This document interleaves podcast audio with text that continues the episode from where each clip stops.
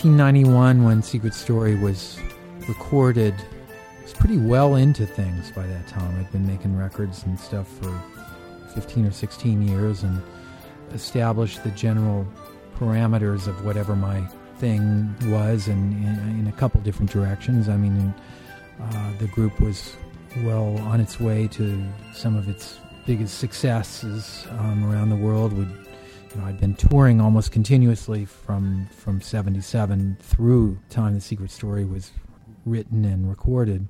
And at the time, I remember thinking that that record was going to be sort of a kind of summing up or a consolidation of whatever it was that I had garnered to be true um, up, up till then, in, in the broadest sense you know, all the records that I had made away from the group were really intentionally as far away from the group almost as, as I could make them. It didn't seem to make any sense to me to cover territory that I was doing with the group on a record that was my own, that wasn't a group record. Um, the group was, you know, so fully satisfying compositional aspects, the long form aspects, and particularly the sort of big sound aspects of my interests.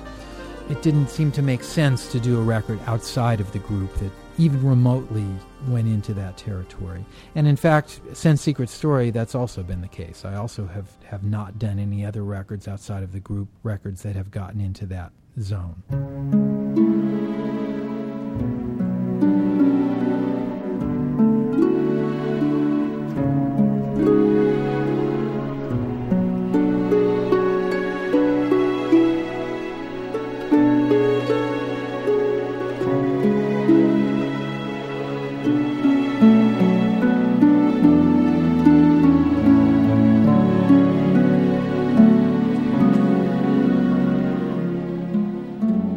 Way Secret Story was first conceived was that there weren't going to be any other musicians on it at all. It was going to be just me.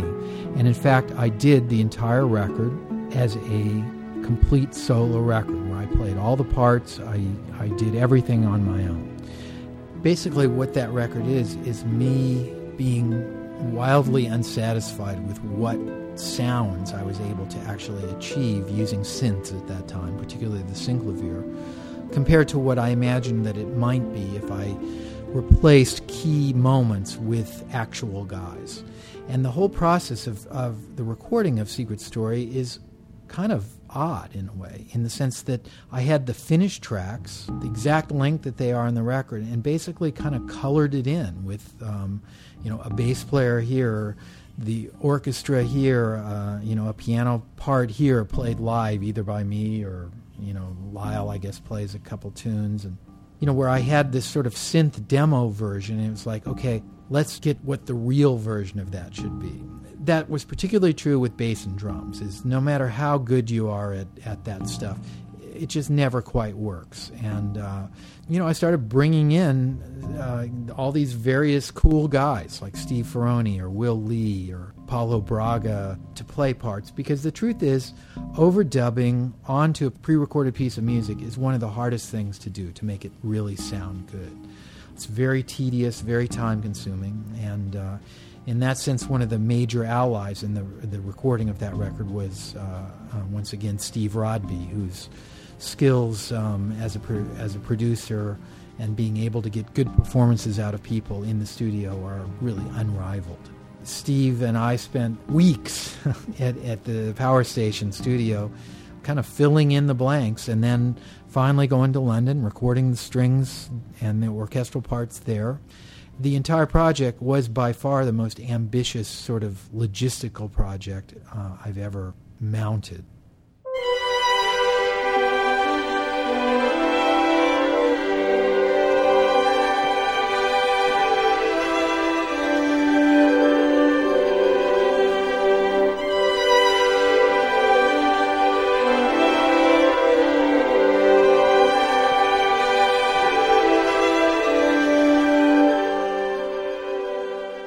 The nature of that record, in many ways, is sort of the most massive single recording project that I ever did, just in terms of of the scale of, of what it was in terms of the compositions, the length of the record itself, kind of unprecedented at that, at that time.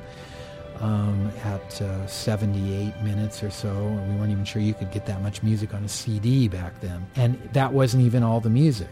As it happens, there's five tunes that I had written um, at the time that simply didn't fit on the record. Uh, so I had to pare things down and, and really didn't quite finish those tunes. I, I had to make that decision early on. And one of the things that's exciting about this new re release is that I went back in, transferred everything over to the modern 21st century world, which made work a million times easier than it was back in 1991, and sort of examined uh, these pieces in detail and um, really uh, kind of did a, a, a, resurrection of what those ideas were um, and played some new stuff and reorchestrated some things and uh, ended up with this sort of s- new separate bonus record that almost stands on its own as a little record of its own and is a, a pretty interesting adjunct piece to uh, the original which we also remastered. Sounds a lot better than the original did back in those 16 uh, bit early days of uh, digital audio.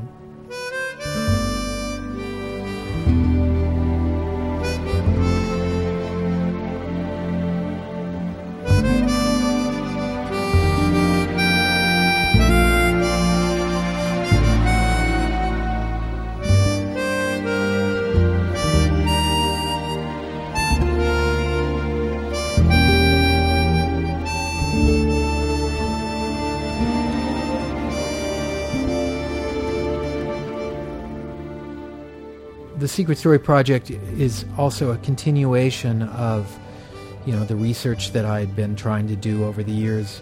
You know, really using the guitar not just as a, you know, sort of jazz instrument, but also as a sort of textural component in the body of, of the music. Um, you know, tunes like Phase Dance are all about that, where you know there's a particular guitar that makes a particular sound that's sort of central to the, the whole feeling that the piece invokes. And there are a number of things like that throughout Secret Story. For instance, the sitar guitar sound that uh, is the backbone of Rain River. Um, throughout the record, lots of uses of guitars doing things that you probably don't even recognize as guitars, whether they're triggering synths or um, you know being used, you know, of course, like the, the guitar synth as a, a solo voice, but in a way that's, uh, you know, now we all know what it is, but at the time, you know, that kind of sound was still uh, almost unplaceable in a way that I've always liked. It's like, what is that? You know, uh, you, you, don't necessarily identify it as a guitar player's record for the most part. You know, yet the guitar is is also right there in the in the center of, of almost everything on the record. But I would still characterize the record more as a composer's record, and, and uh, or, or, even more than that. Uh, it's kind of a conceptual um, idea of what music can be. That, um, again, you know, looking back on it now, we, we, we see it for what it was, what it was, what it is. But it, I would say that that was a record that, until that point, there hadn't really been a record quite like that, and. Uh, honestly, looking in retrospect too, there aren't too many records quite like that after that either, which I think is part of the reason it stands up well. Is that it, it you know, to me, I, I really hope to and aspire to, to do things that are somewhat singular. Like there's that one thing that happened that one time or that one project that was that thing, and that that was that. And Secret Story somehow uh, embodies that ideal for me.